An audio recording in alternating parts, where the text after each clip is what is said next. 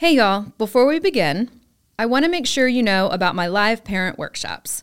One Friday a month, I host a live virtual parent workshop on topics related to raising neurodivergent kids and teens. We cover topics like how to talk to your child about their diagnosis, how to support negative self talk, and navigating school for your child. You can register for workshops one at a time, or you can become an all access subscriber on Substack for instant access to all the workshops and replays. To browse the workshop library and subscribe, go to learnwithdremily.substack.com and click Parent Workshops. Hey, y'all, before we begin, if you're a school administrator who loves watching your teachers and students thrive, but you feel your staff needs more training to meet the needs of such a diverse group of learners, I am here for you. I am now offering professional development for pre K through eighth grade educators, both in person and virtually. For more information about pricing and scheduling, go to learnwithdremily.com slash schools to get started.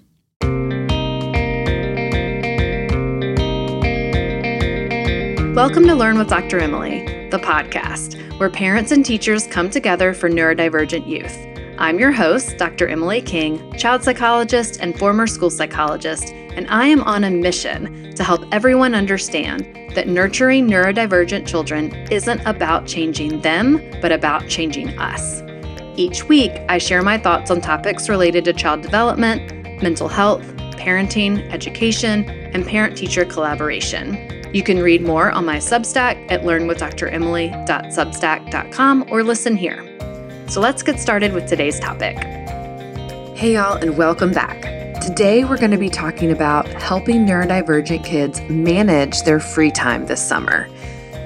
It's July, so you may be already hearing, but I'm so bored. And many kids will say these things in the summer, but it's just more prevalent with kids who have ADHD, who need action all the time, or kids who struggle to come up with ideas of things to play with. So, I'm going to explain what all of this is like for their brain and from their perspective and give you some ideas to think about today. All right, parents, we are in the thick of it.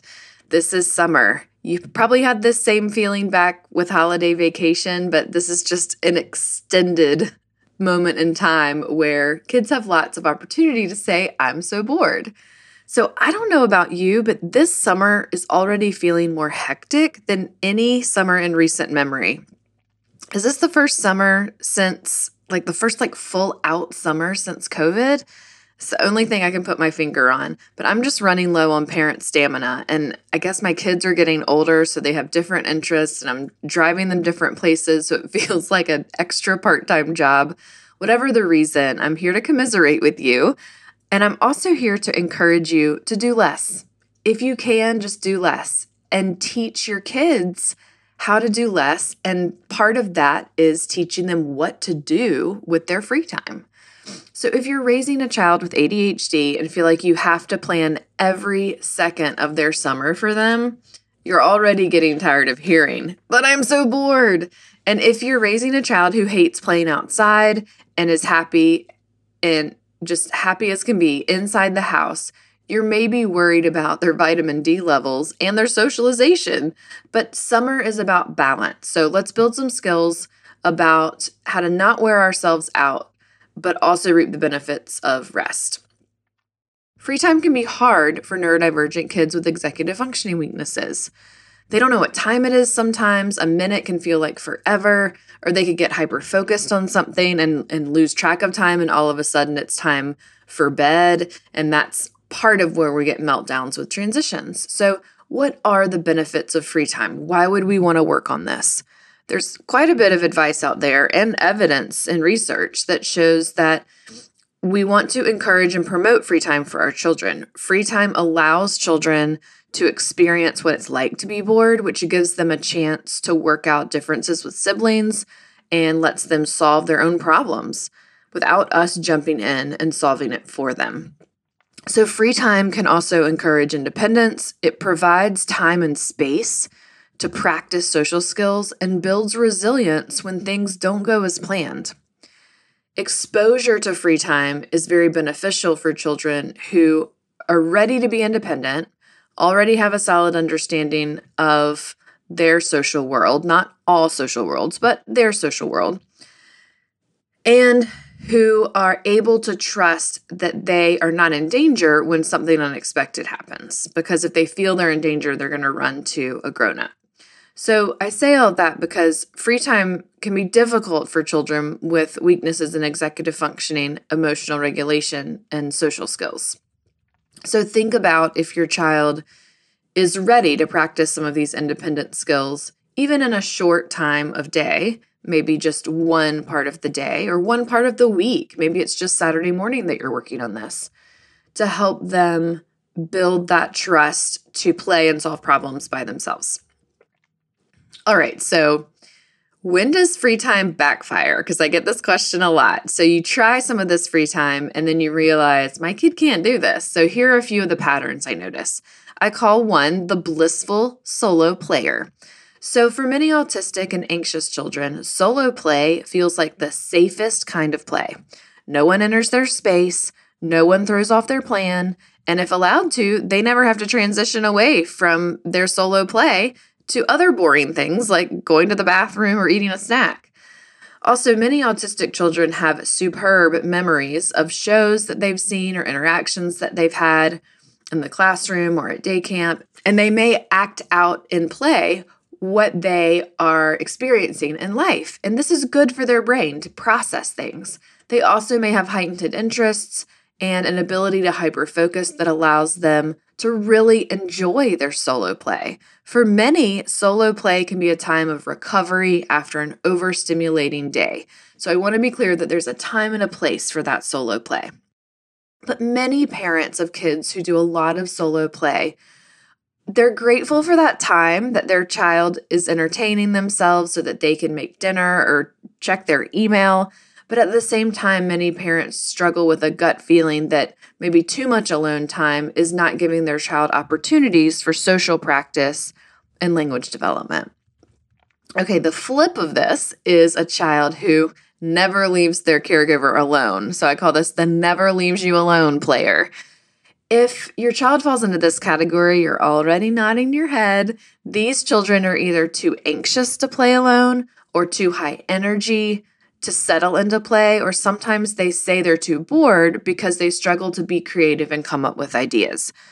So they persistently seek connection, usually with their parents and caregivers, who often feel they need to be in the same room with them constantly to entertain their child.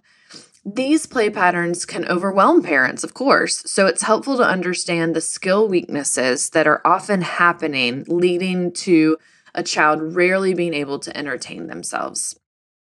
So, children experiencing anxiety may follow you around the house and need support and play, and they may follow you to an area of the house or just be close by, even if they can't see you or just so they can be able to hear you.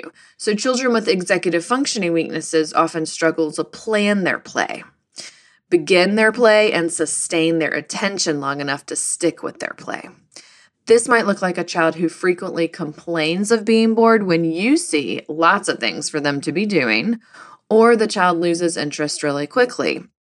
Some children struggle to come up with ideas for play which sometimes has to do with executive functioning weaknesses and being able to visualize their play plan and get started. If forced to not interrupt their parents, we had a lot of this during COVID lockdown when our children had to learn boundaries around parents working from home. But if forced to not interrupt their parents, these children may just wander around and never settle into an activity, unlike a child who has the skills to plan, execute, and create in a playtime. So while it's a social strength that these kids who are following you around are asking for help and engaging with you, relying on parents too much can limit their opportunities for independent problem solving that strengthens their resilience. So parents of these children often feel touched out or they find themselves cringing when they hear their mom one more time if you feel this way, it's just time to add some structure to your family schedule, and here's how you do it. I want to say hi to all the teachers out there learning with me. Thank you so much for being an educator. I see you and appreciate you and how you keep showing up for our students every single day. In my work as a school psychologist, I know that it helps to have a way to stay organized when thinking about your students' needs. That's why I created two free resources for you. The regulation roster helps you notice how your students seek emotional regulation and keep track of it. And the reframing behavior worksheet helps you problem solve emotional dysregulation when it happens. For these free downloads, go to learnwithdremily.com slash roster or learnwithdremily.com slash reframing behavior to get started.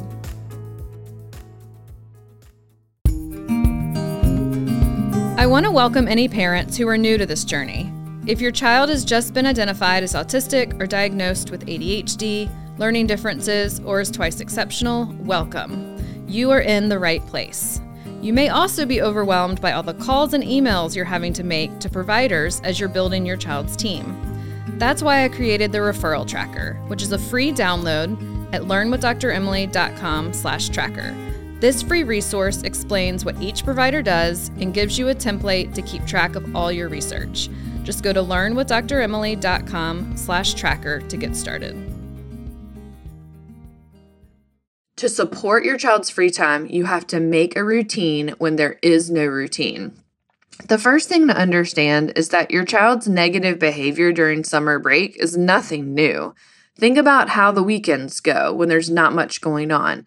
Are you able to work from home when your child's in the house? We know that children and all humans benefit from a routine, but there are some who really struggle to stay emotionally and behaviorally regulated without it.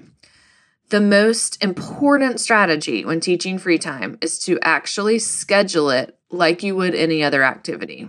As my colleague, Kim Hughes, who's a conscious discipline master instructor, explains, where there is chaos, add structure. I often recommend to frame free time as a free choice rather than just an open ended free for all where the blissful solo player may disconnect from family and be happy as can be. The never leaves you alone player either interrupts you relentlessly or wanders around aimlessly. So you need some structure here. So having a general daily schedule during a long string of days at home is essential, but make sure the schedule isn't too detailed because if it's too detailed, I have learned that if something doesn't go as planned, you could face the additional problem of children being emotionally upset due to the plans changing. So, using something like what I have on my Substack blog this week, but I'm going to read it out to you. But if you're a visual person, head over to learnwithdremily.substack.com to check out the visual list of activities. Um, so think about writing this out on a whiteboard in your kitchen so your kids can reference it. And of course, if your child is not reading yet, using photos of them or of the people and places in their life. So, a morning list, and they have these four to five things to do to get themselves ready to leave the house breakfast, a morning activity, snack, free choice time where there are options, lunch, afternoon activity, snack, another free choice time, and then a nighttime list. And now this would be a day where there's no day camp. So if you're putting in a day camp or you're putting in, um, you know, that would be the morning or the afternoon activity. And so the trick here is to make the routine really consistent and then follow through with the morning and afternoon activities so they're like anchors in the day. The meal times are also anchors in the day, and the morning list and the nighttime list are anchors. Those are always the same and then activities during the day will change. So think through when you are doing free choice time, you're going to be choosing these ahead of time with your child. So sit down with your child and create a free choice menu where they can practice brainstorming things they like to do alone, knowing that you will not be available for a certain amount of time. You can help visualize this time for them with a time timer, which I'll talk about a little later. Okay, so how does this help the blissful solo player? This build a routine when there is no routine. So, when a child really loves to play alone, um, they're going to benefit from this because a written routine is going to be helpful for them to have some expectations and to stretch them a little bit. So, this child will absolutely love free choice time, and they're not going to have any problem settling into their free play time. So, your challenge here will be the transitions to stretching them to do other things. So, this is where you help expand their ideas when you are adding maybe options to their free choice list and then helping them visualize the plan of going from free choice into a transition of running an errand or um, doing something that is less preferred. So, the goal of your blissful solo player is to successfully just transition them away from free time. You can support this transition by joining them just before the shift needs to happen think about how much time they may need to process that this change is happening and to emotionally regulate the change. So you may be able to make this shift in a few minutes, but they may need 15 minutes to think this through. So think about the time frame so that you're not stressed about having to rush them through the feelings that they're having about the change. So you can join them just before the shift needs to happen, but that timing will be variable. Engage with them in their task. So join their play, talk about what's going on in their play, then help them transition by moving on together instead of just telling them to stop and, and let's go. Some kids are anxious about leaving what they're working on, so you can create a visual stop sign or a pause button to place on the play area that's like a to be continued so that they know the next time they come back, it will be there. It's helpful, though, across your household to teach siblings that the stop and the pause sign, whichever one you decide to use, is respected. And if you see one on a dollhouse or a Lego creation, that you don't touch it because that's saved for someone's play later on. It helps kids walk away and trust that their play is safe. Okay, so how does building a routine when there is no routine helpful for the kid who never leaves you alone? So, as the expert on your child, you will need to decide what an appropriate time span is and location will be for their free choice time. So you are teaching them how to do solo play here. So start with what you think your child can do and expand the time frame or distance from you from there. Some children will need for you to get them started on an activity, be reassured when something is a small problem, that they can solve on their own or when to come get you. They'll need rules for that. Or be reminded when it's okay to interrupt you for help. So use the time timer in these instances to let kids know when you will be available again to be interrupted. Instead of presenting them with, you get this much playtime, let them know you can come get me when the timer goes off. Remember, you're teaching them how to be independent. So encourage and praise their successes. Let them know how helpful it was that you were able to call a friend, check your email, or do the laundry. Also, your child may not fall exclusively into one of these two categories, but likely have moments when you can relate to these ideas. Just remember, for most neurodivergent children, more structure is better. Visuals are helpful even if your child is highly verbal, and consistent schedules are often magical. So, one last note about siblings some siblings are not yet developmentally ready to play without adult supervision. If you can't walk away without someone getting hurt or calling someone an insulting name, your kids might not yet have the social skills to consistently take turns, compromise, and ask for help. Until at least one of your children has these skills, you'll likely need to step in when play turns into name calling, help them compromise, and then let them try again.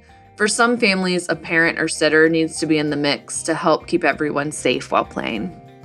Again, remember, think about your life and your day and your week, and where there is chaos, add structure. If siblings are not able to play without supervision, Add in a predictable alone time and supervised together time. Above all, have fun. Okay, y'all, we'll meet back here next week.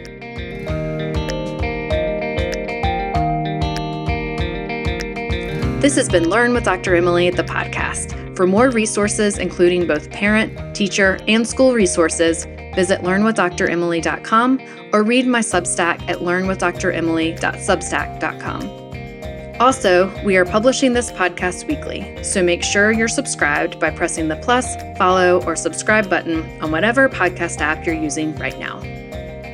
This podcast is edited by Earfluence. All information discussed on this podcast is for educational purposes only.